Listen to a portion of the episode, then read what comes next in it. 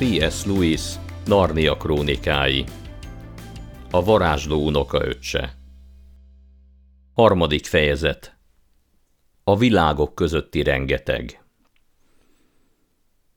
Andrew bácsi és dolgozó szobája abban a minutumban eltűnt. Majd egyszerre minden zavarossá vált. A következő pillanatban Digory zöldes fényt látott a magasban. Ám alul sötétség honolt. Tudta, hogy nem állhat, ülhet vagy feküdhet valamin, mivel semmi sem ért hozzá. Azt hiszem, vízben vagyok, gondolta végül. Vagy víz alatt. Megrémült, de hirtelen azt érezte, hogy emelkedni kezd. Először a feje bukkant elő, majd hamarosan az egész teste, és a part felé vette az irányt, ahol kivonszolta magát a fűre. Nem kapkodta a levegőt, és a ruhája is tökéletesen száraz volt annak ellenére, hogy percekkel korábban még a víz alatt tartózkodott. Nem értette, hogyan lehetséges ez. Egy kicsiny tó partján állt, amely alig lehetett tíz láb széles. A vizet erdő övezte. A fák olyan sűrűn és lombjaik oly dúsan nőttek, hogy a túlsó part fölött teljesen eltakarták az eget. A leveleken zöldes fény szűrődött át, és feltehetőleg igen erősen tűzött a nap, hiszen még árnyékban is érződött a melege. Ez volt a legcsendesebb erdő, amit el lehetett volna képzelni. Nem volt benne se madár, se rovar, se más állat, de még a szél se járt. Szinte érezni lehetett a fák növekedését. Amint kilépett a tóból, Digory rögtön észrevette, hogy egymáshoz viszonylag közel, tavak tucatjai vannak körülötte. Olyan elevennek látszott a növényzet, mintha a fák a gyökereikkel szinte felszívták volna a tavakból a vizet. Digory később így emlékezett vissza. Eleven, dús táj volt, olyan akár egy finom mazsolatorta. Az volt a legkülönösebb, hogy mielőtt még körülnézett volna, szinte el is felejtette, hogyan került oda. Eszébe se jutott Polly vagy Andrew bácsi, de még az édesanyja sem. Egyáltalán nem félt, nem volt sem izgatott, sem kíváncsi. Ha bárki megkérdezte volna, hát te meg honnan pottyantál ide? Minden bizonnyal azt feleli. Én világéletemben itt voltam. Olyan érzést töltötte el, mintha mindig azon a helyen élt volna, ahol különben semmi sem történt vele, mégsem unatkozott. Később így fogalmazott, ez nem olyan hely, ahol bármi is történhetne. Csak fák nőnek, ennyi az egész. Miután Digory körülnézett az erdőben, észrevette, hogy nem messze tőle egy kislány hever egy fatövében. Szeme csak nem lezárult, az alvás és az ébredés között lebeghetett. Digory szótlanul nézte őt egy darabig. Aztán a kislány kinyitotta a szemét, és ő is hosszan, teljes némaságba burkolózva bámult a fiúra. Végül álmos, ám elégedett hangon megszólalt. Azt hiszem, ismerlek valahonnan. Nekem is ismerős vagy, felelte a fiú. Régóta élsz itt? Ó, én mindig itt éltem, mondta a kislány. Legalábbis... nem tudom. Minden esetre nagyon régóta. Én is, jegyezte meg Digory. Nem, te nem, szólt vissza a kislány. Láttam, amikor kimásztál a tóból. Ja, tényleg, mondta Digory zavartan. Teljesen elfelejtettem. Megint hallgattak egy jó ideig. Várj csak, szólt hirtelen a kislány. Azon tűnődöm, hogy találkozhattunk-e már valamikor. Mintha egy kép ugrana be, egy fiúról, meg egy lányról, olyanok, mint mi, de valahol egészen máshol éltek, és annyi mindenfélét csináltak. Talán csak álom volt. Érdekes, ugyanezt álmodtam én is, mondta Digory. Egy fiúról és egy lányról, akik egymás mellett laktak. Valami gerendákon kúsztak. Emlékszem, a lánynak maszatos volt az arca. Nem kevered össze? Az én álmomban a fiú arca volt csupakosz. A fiú arcára nem emlékszem, mondta Digory, majd hozzátette. Hűha, mi az ott? Jé, egy tengeri malac, ámult el a kislány. És valóban egy kövér tengeri malac szaglászott a fűben. A törzsére kötött szalagon pedig egy fényes sárga gyűrű fityegett. Nézd, nézd! Kiáltotta Digory, a gyűrű! És Nini, neked is van egy az ujjadon, ahogyan az enyémen is. A kislány felült, és különös izgalom lett úrrá rajta. Egymásra bámultak, emlékek után kutatva. Szinte egyszerre kiáltottak fel. Ketorli úr! Andrew bácsi! Rájöttek, kik is ők valójában, és eszükbe jutott mindaz, ami történt. Beszélgetésbe kezdtek, és Digory elmondta, milyen szörnyeteg Andrew bácsi. És most mit évők legyünk? Kérdezte Polly. Fogjuk a tengeri malacot, és menjünk haza. Nem olyan sürgős, válaszolta Digory, miközben hatalmasat ásított. De jó lenne, mondta Polly.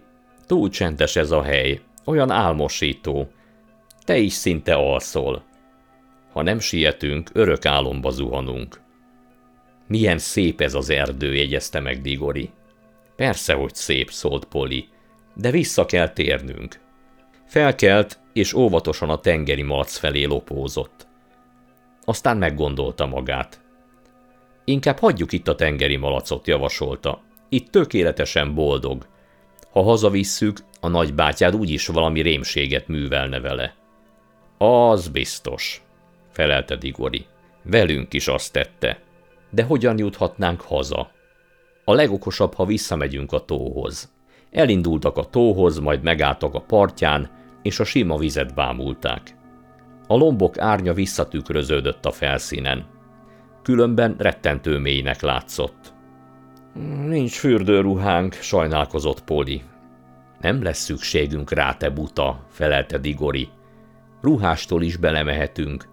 Nem emlékszel, hogy idefelé jövet se lettünk vizesek? Tudsz úszni? Egy kicsit. És te? Hát, nem nagyon. Nem hiszem, hogy úsznunk kell, mondta Digory, hiszen lefelé akarunk menni, nem igaz? Egyikük sem volt elragadtatva az ötlettől, hogy beleugorjanak a tóba, de nem merték bevallani. Megfogták egymás kezét, és számolni kezdtek. Egy, kettő, három, rajta! Azzal becsukták a szemüket, és ugrottak. Nagy csobbanásra és mélységesen mély vízre számítottak, de amikor kinyitották a szemüket, újra a zöldelő erdőgyűrű közepén találták magukat, és a víz épp csak a bokájukig ért. Visszatocsogtak a száraz partra. – Mi történt? – kérdezte Polly, de nem volt igazán megriadva. Ahhoz az erdőhöz valahogy nem illett a félelem. Túlságosan nyugalmas vidék volt. – Tudom már! – szólalt meg Digory. – Hát persze, hogy nem sikerült. Még mindig rajtunk van a sárga gyűrű, ami csak az idevezető útra jó.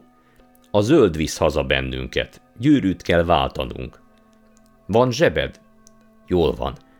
Tedd a sárga gyűrűt a bal zsebedbe. Nálam van a két zöld, itt a tiéd.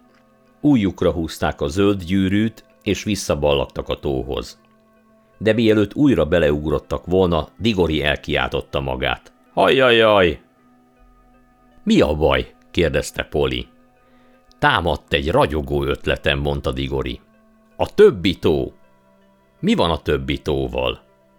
Ha ezen a tavon keresztül visszajutunk a saját világunkba, akkor elképzelhető, hogy a többi segítségével egészen máshova érkezünk meg. Lehet, hogy minden egyes tó mélyén van egy külön világ. De mi már abban a másik világban vagyunk, amiről Andrew bácsi beszélt. Nem azt mondta, hogy... Engem Andrew bácsi nem érdekel, vágott közbe Digory. Szerintem gőze sincs az egészről.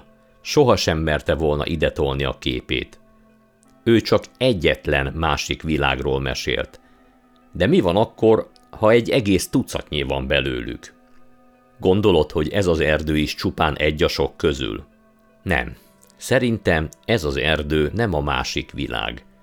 Azt hiszem, ez csak aféle átjáró, közbülső hely. Polly értetlenül bámult rá. Hát nem érted? Mint a padláson lévő járat. Az sem egy szoba, és nem is tartozik igazán a házakhoz, de ezen keresztül eljuthatsz a házsor bármelyik helyiségébe. Éppen ilyennek gondolom ezt az erdőt is. Ez egy olyan hely, amely nincs benne egyik világban sem, de ezen keresztül bármelyikbe átjuthatsz. És ha így van, kezdte Polly, ám Digory jó ideje nem figyelt rá. Most már minden világos, gondolkodott fennhangon. Azért olyan békés és álmosító ez a hely, mert itt nem történik soha semmi.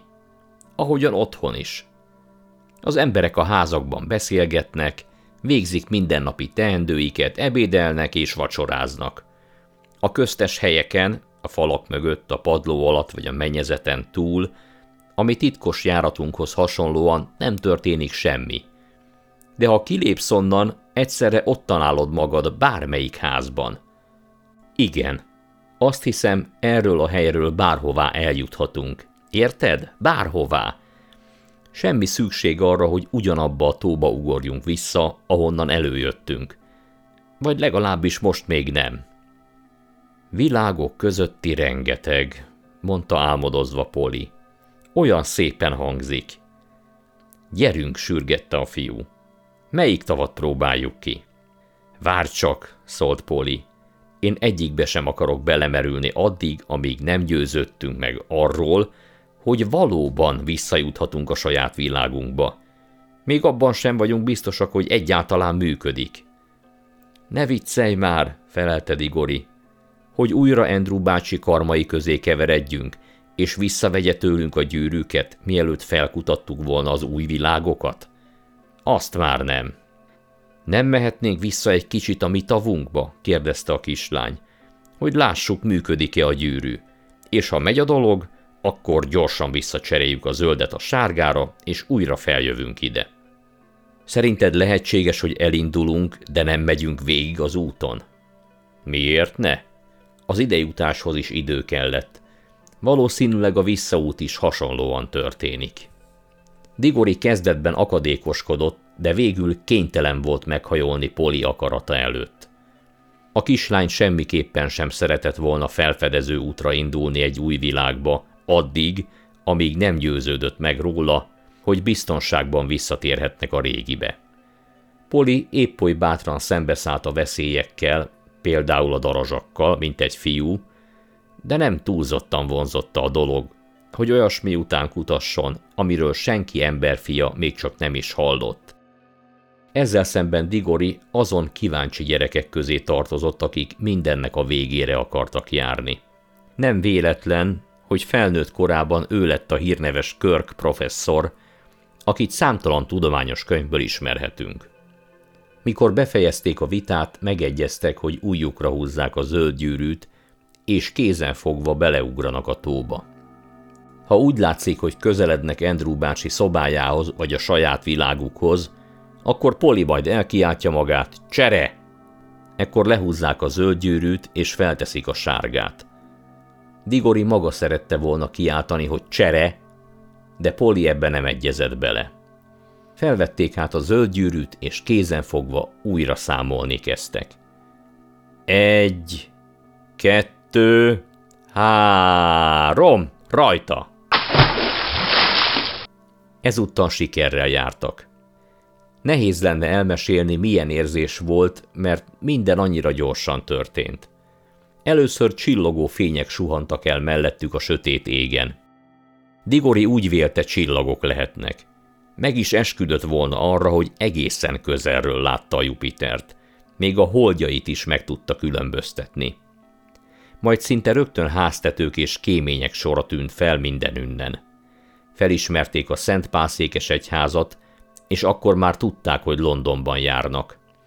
Átláttak a házak falain is, és megpillantották Andrew bácsit, először halványan és homályosan, aztán tisztulni kezdett a kép.